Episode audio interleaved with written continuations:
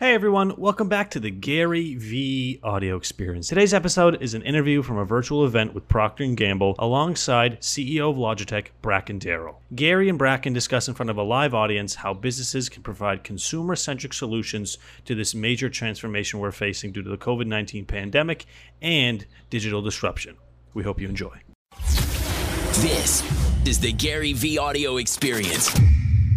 I'm Raquel Zuzard, and I am a board member of the New York chapter of the Procter & Gamble P&G Alumni Network, uh, which is a nonprofit made up of 45,000 alumni all over the world, uh, and Bracken's one of them too. Uh, and we're here today uh, to really talk about the state of digital and in, in particular, digital disruption our P&G network, for those of you who are part of it, awesome. If you know other P, uh, former P&Gers who should be part of it, please make them uh, join because we have a lot of fun events and Richard has some fun things lined up in the next few months.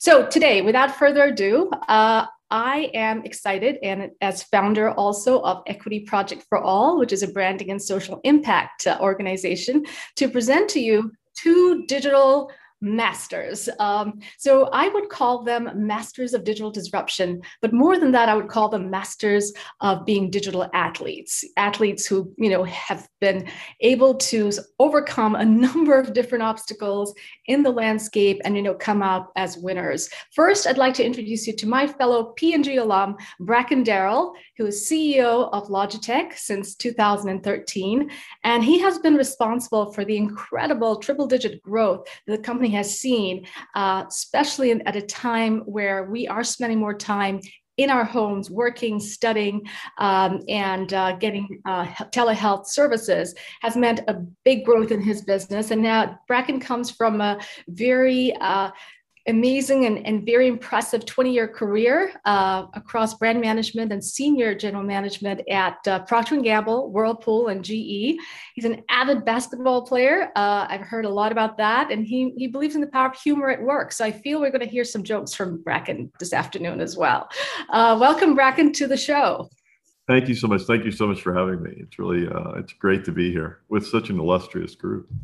Yes, ab- absolutely. Uh, so let's now move to the, the master we know so well, Gary Vee. What can I say? Serial entrepreneur, chairman, chairman of VaynerX, CEO of VaynerMedia. I call Gary Vee the guru with the greatest V's, right? The great vision, great virtuosity and great vigor. And he never disappoints. Uh, he has been a spokesperson and an advocate and an opinion leader, opinion maker, and everything from esports to NFTs to emerging artists.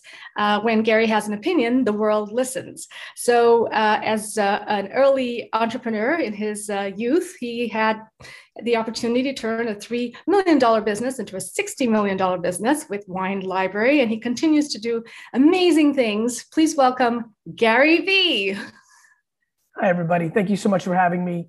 Uh, one of my favorite talks ever was years ago in Cincinnati with this group. I know some of you were there, and a lot of those things have played out nicely, and I'm excited about that. And I'm really excited to be in this format. I've I found these uh, formats to be quite nice. And so thank you for having us and to be with Bracken, somebody I really admire and know a little bit, makes it triple fun. So looking forward to it and looking forward to having some banter in the chat. I see we're on our way there too already. So I know we have questions in the end, but I like to multitask. So thank you. All right. So we have uh, Gary and Bracken ready to go. So we're going to start our conversation this afternoon with a level setting question digital disruption and how it's presented in the media and how it's presented in industry really depends on who the speaker is or who they're addressing. It's been described as a change in technology that leads to a revolution in a product, a revolution in a market. It's been described as a change in models, business models that lead to new branding. I'm going to ask a very basic question to start us off. And I'll start with you, Bracken. How do you define digital disruption?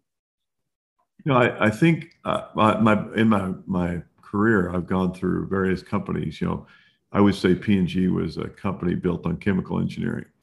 Uh, GE was a company built on mechanical and electrical engineering, and a lot of companies today are built on software engineering. I think what digital disruption really means to me is bringing all those together and creating business models that are that unlock the power of everything.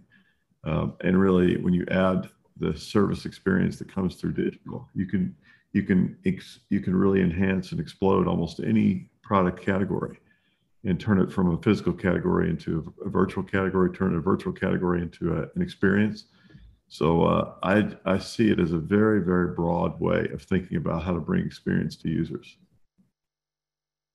Yeah, that's I think that's a really great way to talk about the intersection of the, you know, the different worlds coming together when it comes to advances we've made. Uh, Gary, how do you define it in a in a succinct way? That it's corporate jargon that a lot of us use that makes me laugh because the concept of it is incredibly non-consumer centric. You know, the thought that we have to term something digital disruption is funny because it speaks to the academia that ravages the growth of businesses in the current ecosystem. To me, the, the debates of digital disruption, when you look at the consumer actual behavior of 2021, is really a vulnerability because we speak of it as an emerging when the ship has sailed a long time ago. And so for me, when I hear this question, it feels like a vulnerability that is dictated more by boardroom behavior than by actual consumer behavior. Okay, so if we were to think about consumer and double, you know, click on that consumer behavior, like if I just look at the numbers in, you know, the last 12, 15 months, uh, telehealth up 75%, online banking up 30%, remote education up 80%. Uh, you know, more and more people are more conscious about security and privacy. In fact, 50% up when it comes to purchasing products in that area. Uh, what what are those trends? Uh, saying to you about what's next or you know what are the things that we need to look out for in terms of the next wave of consumer behavior? Well i think if we're you know i'm going to try to go very contextual in a p&g cpg manner because that's what we're here for right? There's a million places i can take it but from my perspective those are all things but it starts with the fact that we don't know those things at p&g because we don't we don't control data we're completely at the mercy of the retailer. So those are all fine and important, but we're not going to be able to act on it to the level that I'd like. You know, those are all true. Those are all things that we're seeing. Um, they're all brewing, but I think the organization has to become a consumer centric analytics organization. And what that actually means is having an ability to actually sell direct to consumer so that they can taste it. Um, you know, look what's going on in parallel. You know how much money Walmart is going to be asking for in media dollars from P&G and others? You know, you know, we have major retail wars of media, media platform retail wars coming.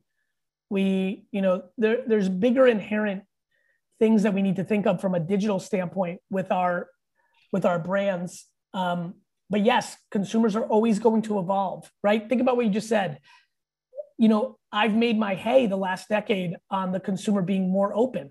That's why I had such good insights. Social is giving me incredible insights.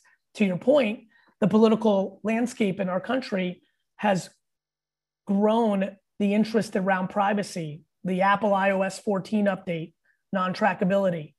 Meanwhile, we have this whole other world called blockchain where crypto has been in the darkness and in the shadows, and we're in the emergence of NFTs where people are now going to be showing their public wallets showing which tokens and NFTs they've bought. So there's incredible dynamics at play right now. But I think, you know, if I go very narrow contextually to this organization, and I'm, i know a lot of you are in different things that touch consumer, I think it starts with are you actually close to the consumer?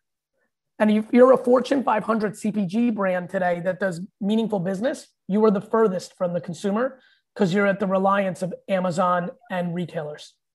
Yeah, let me pick on that a little bit in terms of retail and uh, Bracken. You know, obviously Logitech is, is a brand that you know relies on the retail distribution. I've you've seen incredible consumer behavior from the you know work from anywhere, video everywhere, esports, and the complete democratization of content overall, all accelerated, all creating these incredible tailwinds for your business. So.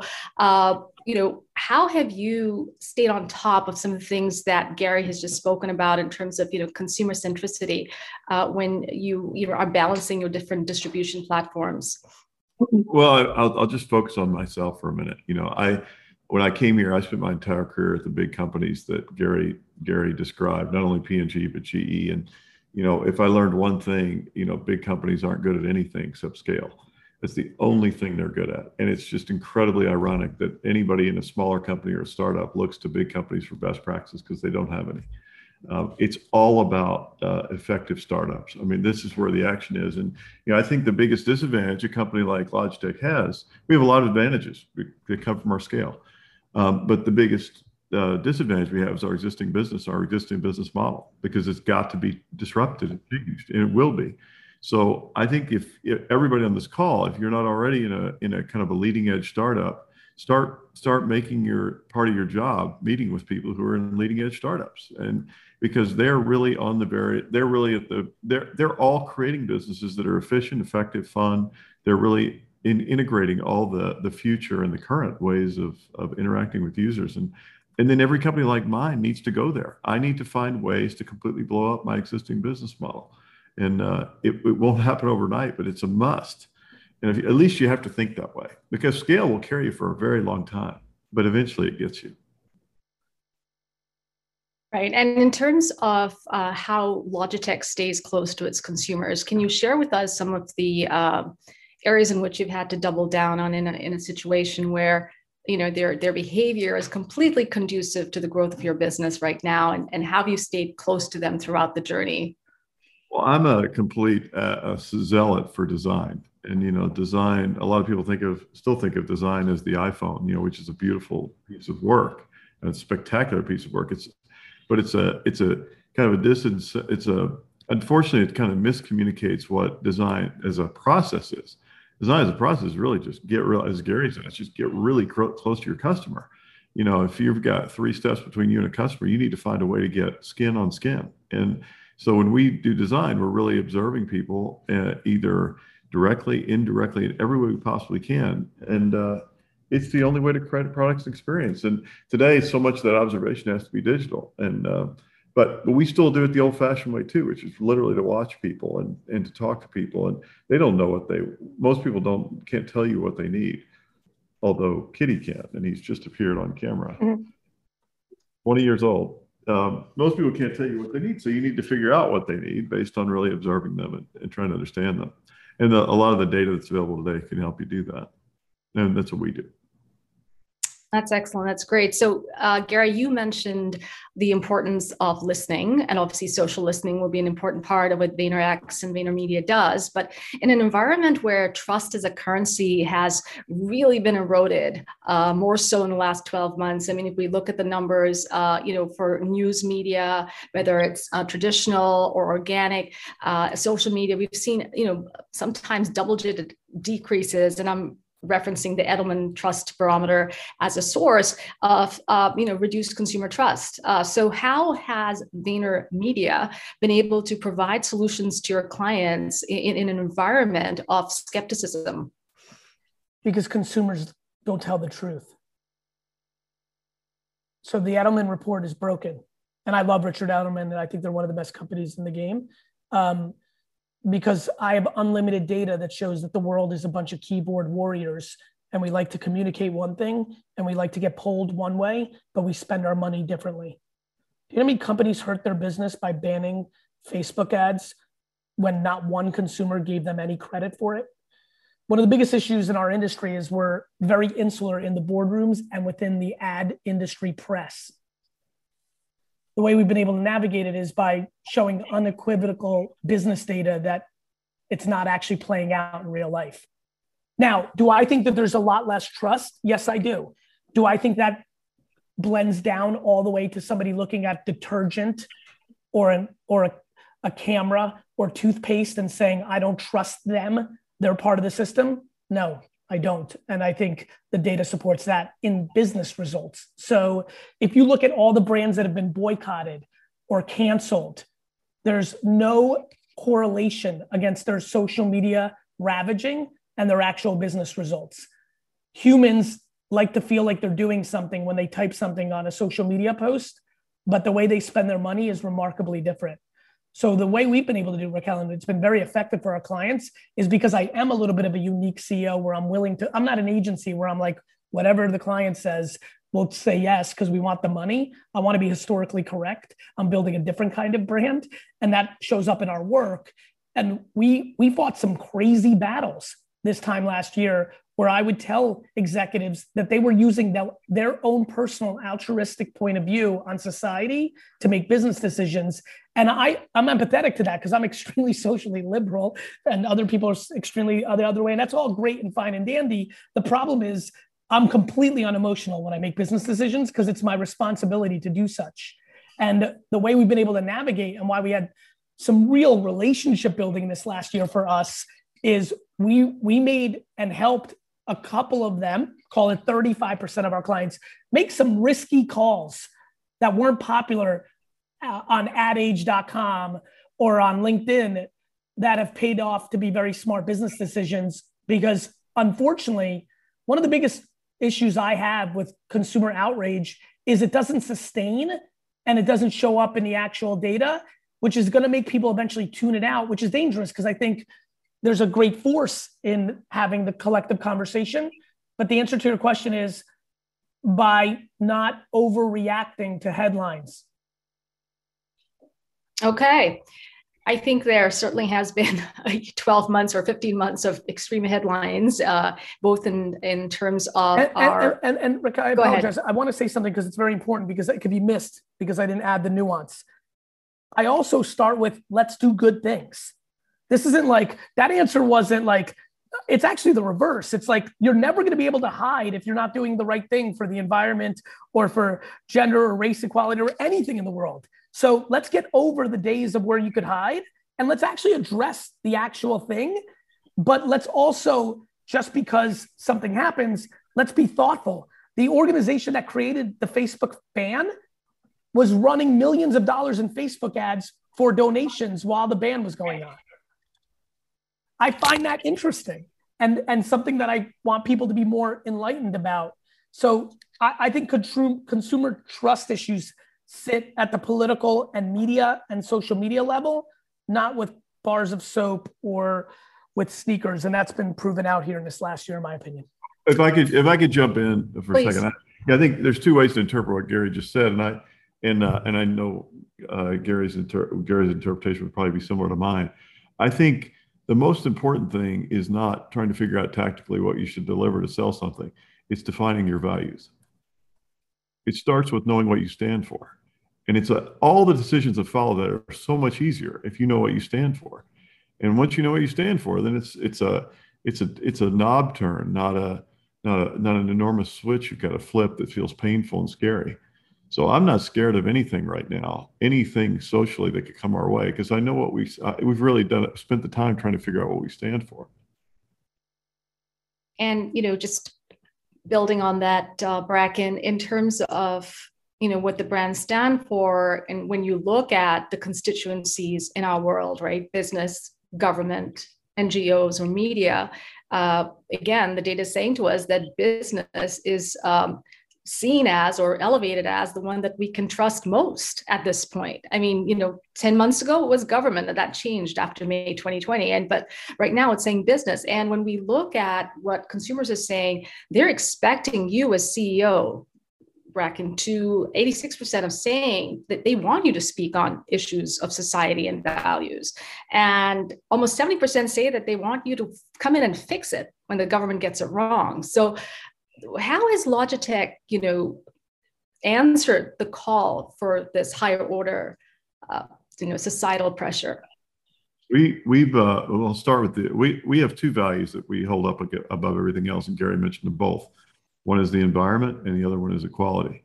And when it, in the environment, we uh, we're moving super fast. We realize we're a small company. We're we're uh, we're a harmless, capable company to most other companies. So what we're going to do is lead. And what we've, for example, we're already at 82% renewable energy all over the world. We'll be 100. We're going to go from uh, from a, a, a, carbon negative to a car, less carbon negative to a carbon neutral to a carbon sorry carbon positive to a carbon really negative, and stay there and be when you engage with us we're going to be good for the environment. We're going to be taking carbon out of the air. When we're we're uh, on on we started carbon labeling. We announced we're going to carbon label every single product. We're the first tech company to do that. One of the fir- first three companies in the world we want carbon just like calories on every single product everything we buy at any category not only ours and we're we've developed a, a, an accurate efficient method to do that and we'll share it with anybody for free we we think that's the way to reduce one of the ways to reduce carbon is competition. Uh, we uh, there also ought to be legislation on it.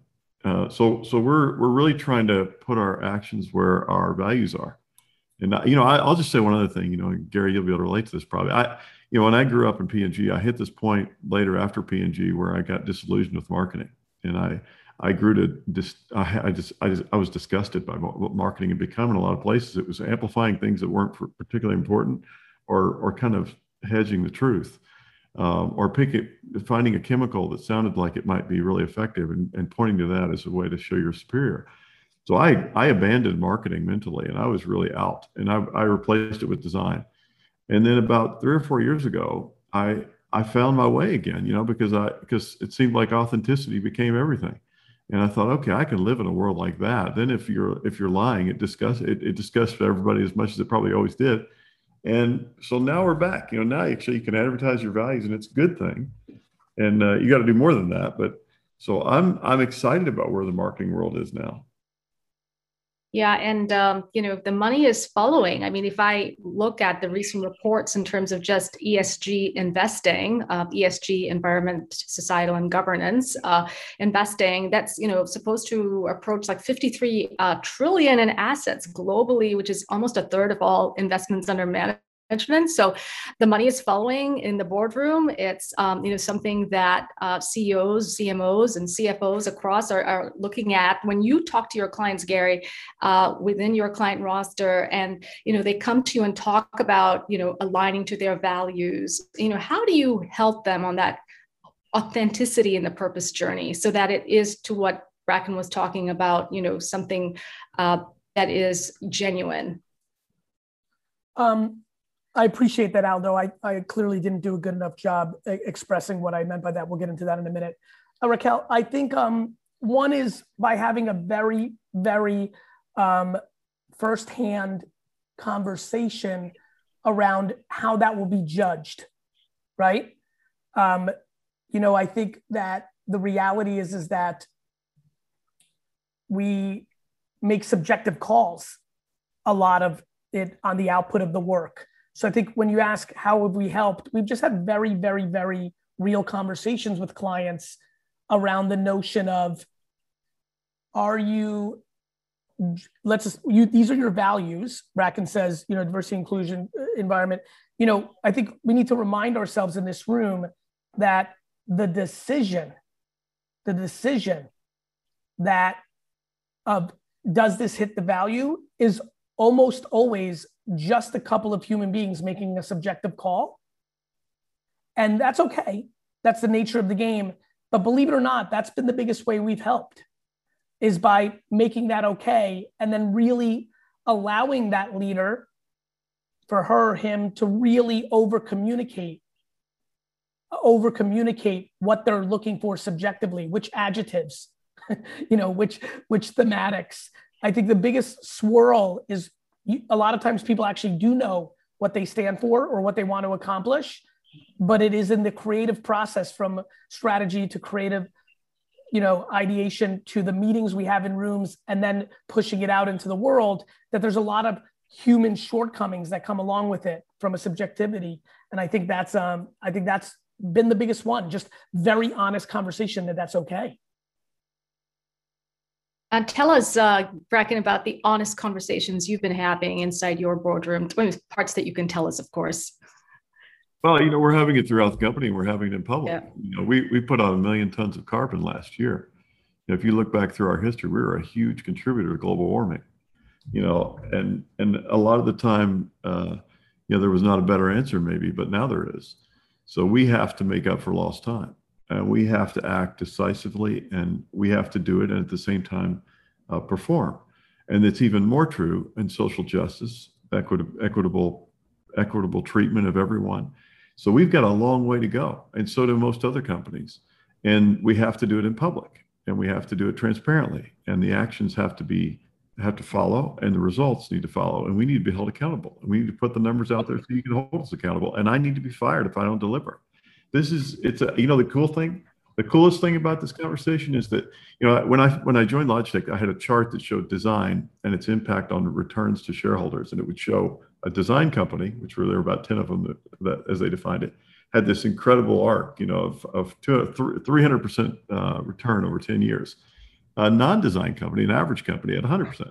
So being a design company had a greater return. The cool thing about right now, I can almost guarantee you, if you're if you're a leader in sustainability in environmental sustainability, and you're a leader in DE and I right now, you're going to have an arc that's going to look a lot more powerful than that. If you really, if you really do what you say, you're going to be, you're going to, they're going to out, companies are going to outperform other companies by a mile. You know, it's funny. There's a conversation with Aldo and I going on inside, which I really agree with. I love what he said. I disagree with Gary. I think business leaders need to stand for something. I think the nuance there that was really interesting, Aldo and others, was when when I spoke when, and when you speak to leaders why they were banning Facebook, they actually couldn't answer the actual issue they had. Mm-hmm. That, well, we want them to stop bad, but they didn't really understand what that really meant. And that was actually the point I think we're having in the chat right now, which is around authenticity. My, my argument wasn't about whether Facebook's good or bad. It was that when you don't know why you're banning Facebook, other than, well, we want them to stop hate or brand safety, but you were letting Google and other media outlets get away with it, but it was the Facebook headlines of the moment that you were jumping on board with because there was an asked ban and would you sign your name to it? That became the important part. And I think that's what Bracken's talking about here. And I think even if you look at everybody, and I agree with Paulman as well, and like the, the chat in here, it is that authenticity. Can you speak to it? There, I have friends who are like, I don't like NFTs, it's bad for the environment. They read three headlines, they can't speak to it. We live in the greatest era of headline readers and we as leaders and people that have the ability to make things, it needs to go a little bit deeper. And and I think we're and I you know I'm looking at the body language here. I you know it's funny. I talk a lot, yeah, about three things. I stay so narrow now because I'm like, oh my god, if I'm like this about all the other subjects where I know I don't know that much, I don't want to sound like this. I'm never talking about healthcare ever again. I'm just going to sit there and listen and listen and listen and listen and listen. So I think I think there's a really imp- imperative um, uh, you know, uh, notion. And I, Rahman, I agree with you. Like, I think when you really dig into what's going on with crypto and NFT, it actually speaks to a lot of incredible environmental gains. But I that that was the point there, and that's the theme I think that's happening here a little bit. If we think about it, which is like we lived in a traditional media world for the last hundred years that created incredible ability to hide. You could kill stories, right? We know you could kill stories, you could PR. The, the internet and the blockchain are so transparently agnostic at scale that, and I think it's beautiful. I've been telling people for about a decade, I'm like, look, we might be in the era where we're taking one step backwards because we have to look in the mirror and see how ugly so many things are. But there's a lot of beauty out of this. You take one step backwards, two steps forward. I think the brands that realize that listening to a CEO like Bracken say, look, we've contributed, like that level of accountability is remarkable. And I think humans respond well to it because there is a level of compassion to understanding that there's things that then quote unquote need to be done. Yeah, and, and I think in terms of uh, you know when we speak going back to the start of our discussion around digital disruption and sort of t- tying that into what's been happening, which has been like societal disruption in many ways. You know, from a, a racial equality front, uh, obviously from an environmental aspect, we've had to really look at, at new ways to do things. One of, and I'm going to pick on a, um, you know, one area that I know is is hot here on our chat, and everyone wants to maybe dive into a little more NFTs. Um, you know, as a as a currency of digital assets, and you know, creating value using um, the Bitcoin technology, Ethereum, et cetera. Can you tell uh, for the newcomers to NFTs, um, Gary, a one sentence definition what it is? Like if you were telling a fifth grader. Yeah. So um, yeah. I think Ramon's asking, adding a, lo- a lot of value here because it is a Web 3.0 thing and there's a lot to NFTs. But let me say this I've gotten seven to 12 DMs here about my talk four years ago, which it makes me very flattered.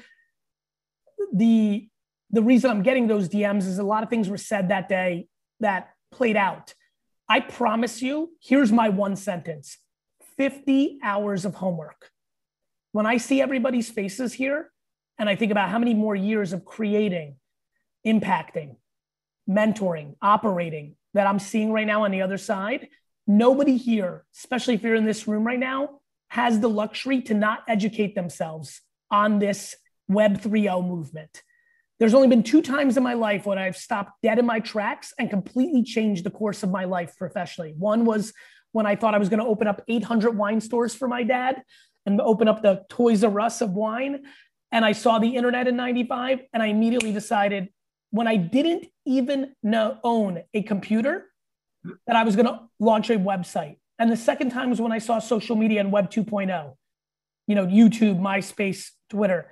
The third time was this winter when I realized that NFTs, which is a narrow part of Web3, but it's the part I understand. And it is definitely the part that I think will impact consumer packaged goods the most because we're going to be in a world in, in five in five seconds to a five year old i always say the following things. Do you have a child that has asked you for a credit card to buy an upgrade in a video game named roblox minecraft fortnite nba 2k or madden and you already know what an nft is? Or are you a human being that believes that a blue check mark or having a lot of followers on social media is something of status? Or do you actually understand why people buy Mercedes Benzes and Rolexes and Gucci bags. And what I mean by all those things is it's a digital asset that is non fungible, means it's, it, it's not like a dollar where it can trade like Bitcoin. But I think what it really is, is a social communication token. The, the way you have to really think about it is this in six years, it is my prediction, eight years, four years, nine years, that ha- having a public wallet that shows what tokens are there. Some are art and some are collectible, but some may also be a gold token from Reebok that lets you be part of their exclusive VIP club that gets you this, that, and the other thing. Because what NFT has is it has a smart contract underneath the image that allows you to navigate under. When that happens, the whole world will run on that currency because the whole world's running on social media currency right now, if you actually look carefully. And so NFTs are incredibly important. It's the digitalization of assets.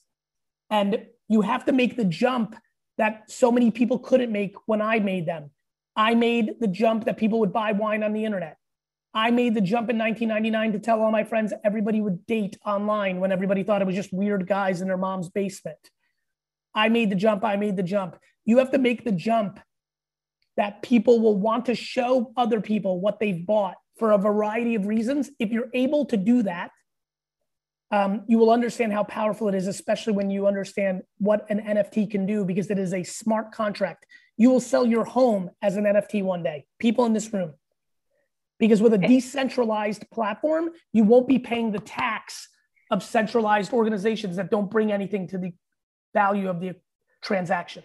Yeah, and everyone go check out VeeFriends, uh, Gary's uh, latest NFT launch. So we'll be checking that out. Uh, Bracken, we have an interesting question from the audience for you here uh, regarding, um, you know, the story where you've been most vulnerable um, in terms of admitting where, you know, you made a mistake and and how did it play out?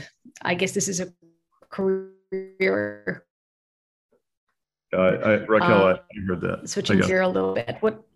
Uh, it was uh, it was May 29th of 2020, like four or five days after George Floyd, and uh, I was sitting at my dining room table, you know, thinking about that because I'd I'd watched the video, and think and, it, and I started thinking about South Africa, and I thought, you know, how did how did all those people in South Africa live that long without doing something about apartheid? And then it hit me. Actually, we're sitting in the middle of an American apartheid, of the American apartheid, and and then I thought, and I'm in a, I've got this big platform. I'm a CEO. I've had it for eight years, and I haven't said one word about it. And it was like getting hit in the head with a frying pan, but it, the the pain didn't go away, and I deserved it. And I, I you know, you, Gary talked about three or four turning points in his career. This was a turning point in my life, and I just realized, you know, I've got to change everything about what I'm doing and it completely changed the way I thought about everything, including the purpose of the company. not to serve me, but but because the company needed to change in the context of the world that that we've been living in for a long time. I also immediately saw parallels to the environment, you know, where I thought, you know what, companies like us, people like us, have done bad bad stuff, whether it's for the environment or it's or it's uh, it's it's systemic racism and perpetuating it. I just this all hit me, you know, and so from that point forward, I've been very open about uh, the mistakes I've made in those two areas and the mistakes Logitech's made in those two areas, and I think most co- companies have. And most important thing is not even that; it's really so what are you going to do about it, and how are you going to how are you going to show it, how are you going to prove you did it, and and so that's what we're up to now. Great, thanks for sharing. And I, I know that um, that heartfelt sentiment is something that you know employees also get cues and signals from from their leaders. So uh, you know it's it's really critical in terms of a culture uh, of your company. And you know, speaking about culture uh, and building the right type of culture, you know, Gary at VaynerX and VaynerMedia, you know, how how have you and your leadership team come to terms with you know some of the the big social uh, upheaval that we've faced in the last 12, 15 months from a disease point of view, COVID, and then, of course, racial inequality. Accountability conversation, a lot of town halls like this. You know, we were in a pretty good spot in a lot of places with our DNI initiatives, but there was always more to be done. Um, I've, I've been publicly out in front about like C-suite black leaders and other things that we've executed on. So, you know, to me, life is not scary if you realize you're human, which means you're incredibly flawed.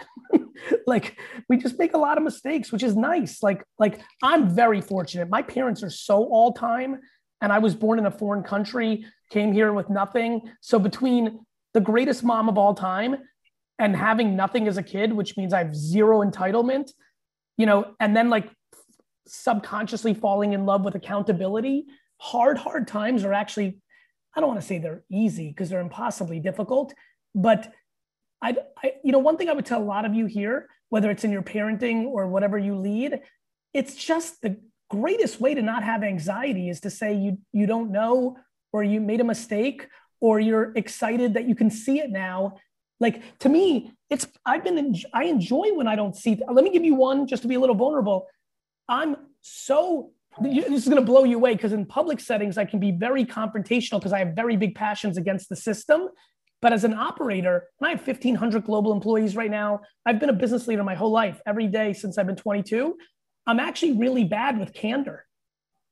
I'm so positive, I'm so optimistic, and I hate conflict that I've done a very bad job with candor as a leader for the first 20 years of my career, which led to entitlement and also led to fear, which was devastating to me because people didn't know where they stood. So, you know, the way we've handled Raquel is like everything we haven't done well enough, you own it. People then, you know, what's I always tell people, you know, uh, we've done a lot of great things. I had an employee that came at me very hard in a one-on-one that it wasn't enough. And I said to him, I said, I said, I was born in the Soviet Union. You live in America. I'm bleeding out of my eyes to do all these things and I feel great about them but you are incredibly entitled to feel that I'm not doing enough. What's incredible about America is you can leave and I'll help you because I want to come through for you, but I'm just trying. And I think humanity and candor and accountability and not beating yourself up. There's not a person on here that hasn't made significant multiple mistakes in their life. And that's just the truth. And that's okay. We've, we've lived in this facade like just because you're a leader doesn't mean you're perfect. Like, and you're always just trying. What I would say is if you if you have bad intent, if you have hate, if you have selfishness, you're gonna have a tough time because it's gonna get smoked out. You gotta you gotta be self-aware on those fronts. But making mistakes, not seeing something, not having a good enough perspective on cash flow or DNI or the environment, those are all things you have to go through as a journey as a human. And I think it starts with the accountability and candor. I should call you both masters of human progress as well as masters of digital disruption. Um, when it comes to creating that candor and that authenticity, how do you, you know, coach, advise, you know, your fellow CEOs who may not have that rigorous passion that you've both displayed in our conversation here, or not even that uh, ability to have that transparency or to see what's wrong what, what advice do you have for that group and, and and for their and for their leaders is that directed at me I, yeah I, I, I, think we're, I think we're playing ping pong here bracken so yeah come on bracken your turn now well, I'm, I'm, probably better at the real ping pong. Uh, so I, first of all, I, am not sure that I that I'd be the one to give them advice. I don't think I'm a very good coach, and I, am not even a very good manager.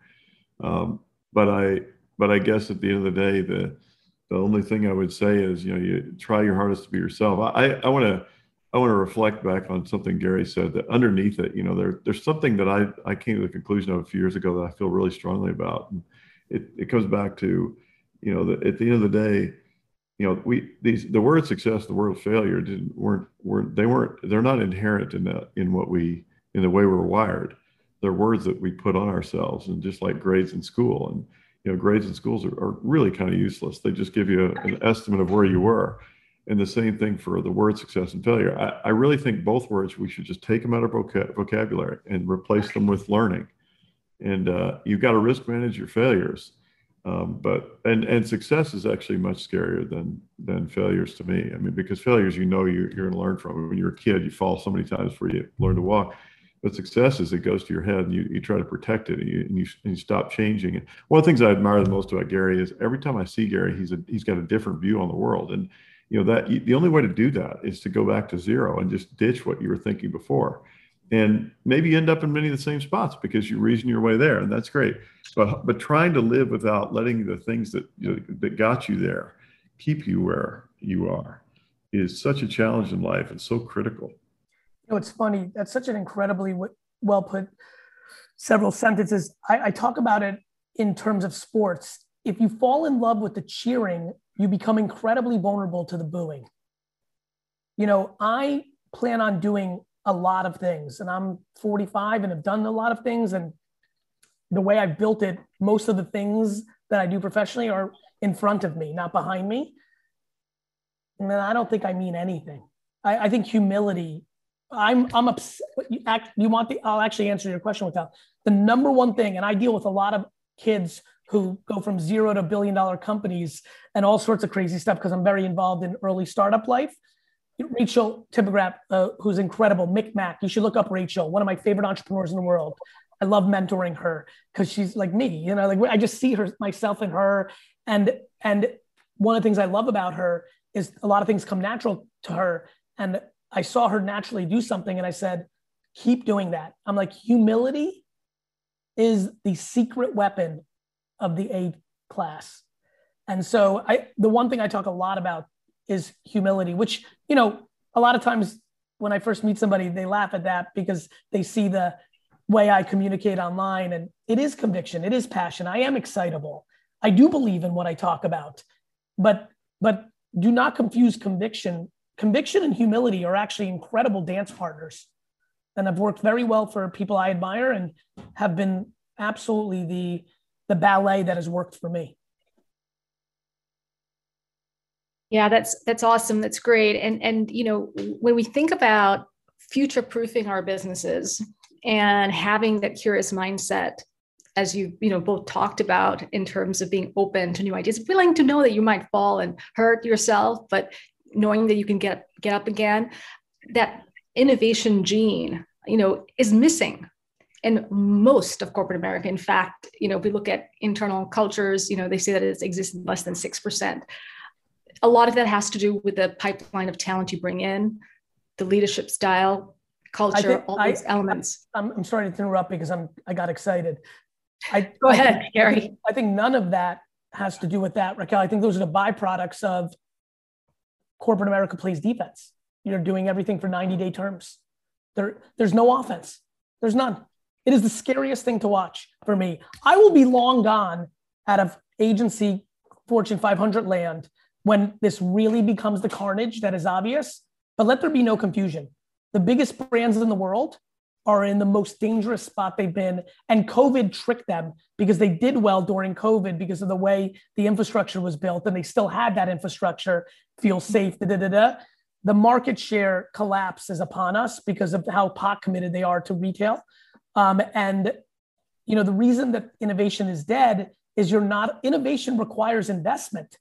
Mm-hmm. These poor brand managers and CMOs and CEOs of Fortune 500 companies have no wiggle room. The, the 3G mafia of cost cutting became the darling of Wall Street. They've started to pay the price. I know Bracken's probably got something on this, but let there be no confusion. Nobody's investing.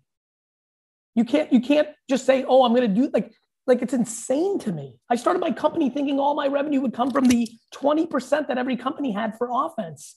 There's 0%. Right. Go ahead, Bracken. I'll, I'll give a I'll give a, a, a maybe a counterpoint. Maybe it's a maybe it's a side point. I think they're investing. I think they're investing in the wrong places in the wrong way. You know, I think if you look at what at the old model, your view of the world was if you were in a big company was, you know, I, I'm going to go into this new initiative. I put a thousand people there. We we open the building up and then we go after it. You know, Gary, when you started your company, you started with you. Yep. You know, and the most effective things I see start with one or two people and they move to five. And I've seen people with startups that had five or seven people outdo stuff that we did with a hundred. Yeah. And it's because they're not bureaucratic. We are, and and they're not. They're in touch with the customer because there's nowhere else to do to go. Correct. The, the the one person talks to another person instead of going up into doing a, a document and then sending it up and over and and over again and down. So I think the key to to for big companies, if you're if you're in a big company, I I really think the future is going to be this concept of scaling small, which is scaling is really important. I mean, scaling is super valuable but so is being small and, and nimble and not having to go through a bunch of red tape and bureaucracy. So we've got to figure out ways to scale small, and that means we have to operate in very small teams that are that are disconnected but kind of connected. You know, when the I have 24 direct reports, you know that always surprises people. And the reason I have 24 direct reports is because I don't run this company. This company runs, and and and we're not good enough, but we're better than many. And uh, and I think the future is going to be a lot of small companies aggregated together, or a lot of small groups aggregated together to be a company. And they're going to be a little out of control in some areas, but overall they're going to be quite in control.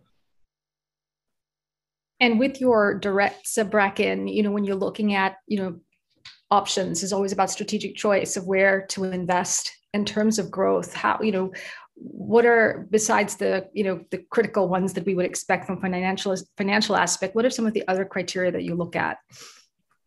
Well it's a lot easier to grow in growing categories. So go into growing categories or go into new categories.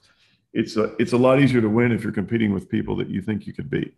Um, try to stay away from the, the the dead center of one of these monsters um, strategies that doesn't mean you can't compete with really large companies. If it's mm-hmm. kind of on the on the sideline of their strategy, you can usually beat them really every time. But but just stay away from the dead center of the plate. Don't try to be one percent of the of the smartphone business right now. That's probably not a way to make money. You know. Then the third one is you know if you go somewhere where you think you have capability, you can build it. You know, and uh, and usually you can, or you can buy it or something. And then I guess the most important one to me is um, don't be afraid to look all the way down the street and around the corner and and lean in and follow your intuition it's usually right and usually that's where you win and you stay with it when other people step away from it or or when other people don't think it's attractive that's what great startups do all, all the time now you have to have patience and your money has to be patient to gary's point on money you have to mm-hmm. really stay with it. I mean, so many of the greatest things that have ever happened took 10 years before they looked anything less than mediocre, or five years. Now, fortunately, the world's moving faster now, so we probably won't have to wait that long now, but some of them you will. And you shouldn't be afraid if you really believe in it. Right. So, so as we think about that and we think about predictions, so we're at the fun part here, uh, where as we wind down with the last couple of questions, you know, what I mean, we've talked a little bit already on this uh, webinar about predictions. Uh, but, but if you had to formulate and say, like, what are the top two or three priorities that this audience needs to keep in mind uh, when it comes to digital digital disruption and societal disruption because they're intertwined you know what would you say are the things that we should keep our eyes on in terms of the radar from, from my standpoint just complete obsession of what's going on at the consumer level it's crazy what my life is. I didn't realize this. It was the last discipline I started at my agency. Mm-hmm. I can't wait to like tell the stories of how I built this thing. I actually thought creative, strategy, account, and media were actually all one person because that's how I built my business. So I just thought I was going to hire all those people. and, you know, I, I got woken up to a lot of things over the last 13 years. But what I can tell you is deep down, I'm a strategist. I just spend hours and hours and hours reading consumer information in social, in Reddit, in chat rooms. I'm in 45 mom Facebook groups. 45 actively. And and I I keep getting a lot of accolades for predicting things and I've predicted nothing in my entire career. You know, I when I invested in Coinbase and Bitcoin and Ethereum in 2014 and 16, that was me listening. You know, when when you know, I'm just listening. Like TikTok for you know, brand building brand building is happening in social. If you if you're kind of on boards or running things, the conversation that you probably want to learn about and bring up in your real life is nobody in corporate America thinks brand is built in social. Nobody. Right. And so that's the big aha. But more importantly, the consumer insights are there too. And so what I would say is I feel like I'm a very one dimensional boy, but I've been able to outflank some of the most significant organizations and people in the world on complete religion about one thing listening to the consumer three, six, nine hours a day. And I run across people who haven't done three minutes of actual consumer listening in the last two years. We're in our boardrooms. We need to get, you know, this is what was beautiful about being a retailer. I was on the floor for 15 hours a day. I was trained there. I listened to customers. And then once you realize that, then you realize it's not top down, it's relevance, it's relevance, not awareness. And once big companies realize it's relevance and not awareness, they start making a lot of contextual creative. And once they do that, they get insights and then they can do Super Bowl, which is still the best ad in marketing. Ah, Miracle-Gro. I remember that one. Bracken, what about you? What do you think are, you know, the priorities if, as we if we become better predictors and future proof ourselves? Uh, I'll I'll I'll uh, go back to what Gary said in just a second. I think the most important thing to realize you is your in your personal life, in your work life, and in your company, there's only two options. You're either growing or you're dying. You know, so and and to grow, you've got to find you've got to be on the edge. You've got to be edge of what's happening. Now you've got to find your way. Gary just described a bunch of things that he's doing to find his way onto the edge of what's happening in the world right now. He's talking about the consumer insight. You can also probably in my business, I need to be on the edge of technology. Yeah. Um, I need to be on the edge of both. So, so what I do is I meet with, I've probably met with three or 4,000 founders since I've been in this job. I meet founders every single day. I mean, three times a day, I'm meeting with founders. Before COVID, I was having breakfast with them. After COVID, I'm having, I'm having, during COVID, I'm having Zooms with them. I am on all the time. And I view that as an incredibly important part of my career and, uh, and my, and my life, you know, because I want to stay on the edge. You know, if you want to suddenly realize, you know, the other one is have kids, you know, if you don't, but because kids, kids take you right into the front line of what's happening. I mean, they're always on the edge. They're learning before you are. I mean, and if you look at something you think, man, you're my kids, really wasting my time. Look harder because, or wasting their time because look harder because that's usually where the future is going to be the careers, the jobs, the, the pastimes, the whole thing. So, whatever you need to do to find your way to the edge of what's happening, whether it's the consumer insight or the technology, do it. And for me, it's meeting with a lot of founders and startups. All right, as we uh, have the final couple of minutes here, I have to ask you both what are some rituals and hobbies that uh, you fell in love with during COVID that you are going to continue post COVID? Um, I, uh, I, I just, I've always, always have done a really good job in like finding moments to communicate. You know, I'm so passionate about my career, hacking my time for family, I've gotten to an incredible cadence of like two minutes here, nine minutes there, 13 minutes there, four minutes there, five hours there. And then this new virtual world where there's a lot of things I won't have to fly out. If Bracken emailed me and said, hey, uh, uh, it's time to talk a little bit business, I would be in San Francisco in two seconds. Knowing now that there's a 50% chance that he equally would just love to do that meeting for an hour on Zoom is a game changer. And what I've practiced is my, I've been very fortunate. My kids school has been one of the more successful ones here in Manhattan. It's been open the whole time and they've been doing activities. And I've been breaking my own patterns and taking meetings virtually on a phone right next door to my kids' function so that I can do my kids' function. Mm-hmm. And like, I'm I'm just so excited that I'm not going to have the anxiety of like running out of the office for my son's game or my daughter's game or play. And you know, you get a lot of people here probably have that anxiety of like traffic or you miss it by five, you start five minutes late. The fact that I can go and this is a very little one, but I'm sharing it. The fact that if my daughter has a 4:30 thing, I'm going to do my 3:30 meetings on phone at Starbucks across the street for an hour and then easily and thank you Nina for the affirmation easily walk in to her event and not feel anxious whereas every day of the last 10 years, I would be at the office trying to milk in every minute, but still be there on time. And then sure enough, Midtown Manhattan and anxiety, and I'm a bad dude. And so just using technology is a really incredibly powerful thing. And I'm very grateful for it. Excellent. And Bracken?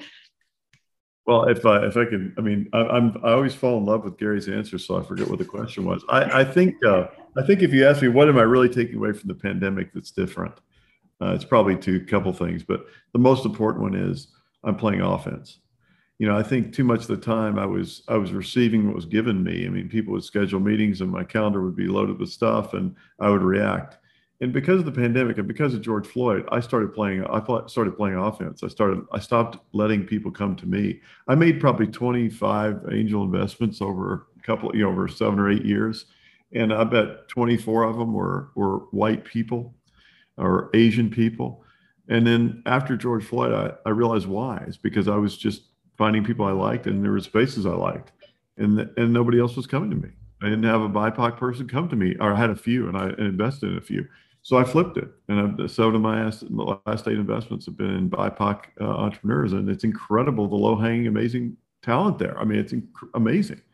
And, uh, and, and so I've really tried to flip the switch and, and and it's so much easier to Gary's point where I, suddenly I can set up a 10 minute meeting anytime. And I go I go on LinkedIn and I just surf LinkedIn and find businesses that I think look interesting or people who are doing interesting things. I just did it this weekend with an agency actually. And it's it's really exciting. And uh, so so I'd say I've learned to play offense sitting in a chair. Awesome and maybe sometime we'll see you on that basketball court too, right, Bracken? I'll definitely be on the basketball court. You can count on that. I'll play anytime. I know Andrew Tarvin's on this uh, web webinar, and I know you guys, guys had a good conversation with basketball. Yeah. It's a big thing in this household Love too. It. With that, ladies and gentlemen, I want to say a huge round of applause. If you want to go unmute and applaud this amazing masters of digital disruption, Bracken and Gary Vee. Uh, thank you. You have clearly told us three major things: listen, listen, listen. Be humble, humble, humble and live on the edge. Uh, and uh, don't forget to have your phone with you in that outdoor meeting next to your kid's soccer game. Uh, before so, it, before it, so there's before no anxiety. Before, not during it, before it. Right, right. Um, with that, I want to thank everyone. Please join the P&G alumni if you're a P&G alum at pngalums.com, and uh, we look to welcome you at our next event. Thank you, gentlemen. Thank, thank you, so, you much. so much. Bye, Great everybody. seeing you guys. See you. Great seeing everybody. Bye now. As we end today's podcast, I want to give a huge shout out to the people. You know, it's so funny. People that leave reviews and written reviews of this podcast on Apple, Spotify, and all the other platforms just mean the world to me. You've taken an extra 13 to 95 seconds to show love and also give context to people of why this is a worthwhile podcast. So I appreciate that so much. And even more fun, because uh, I think we all love a little cosign or a shout out or a little awareness. Uh, I'm gonna have the team give a couple of shout outs uh, daily on uh, our favorite reviews. So take it away. Which were our favorites this week? Thanks, Gary. Today's amazing five star review comes from Zane, and it reads Great life and parenting advice. I've used Gary's talks to start conversations with my teenager. He reinforces so many things that I try to instill in my son. Thank you, Gary, for leading with truth and empathy. Thank you again for that amazing review. And to anybody listening out there, if you leave us a review, you might just get shouted out in the next episode.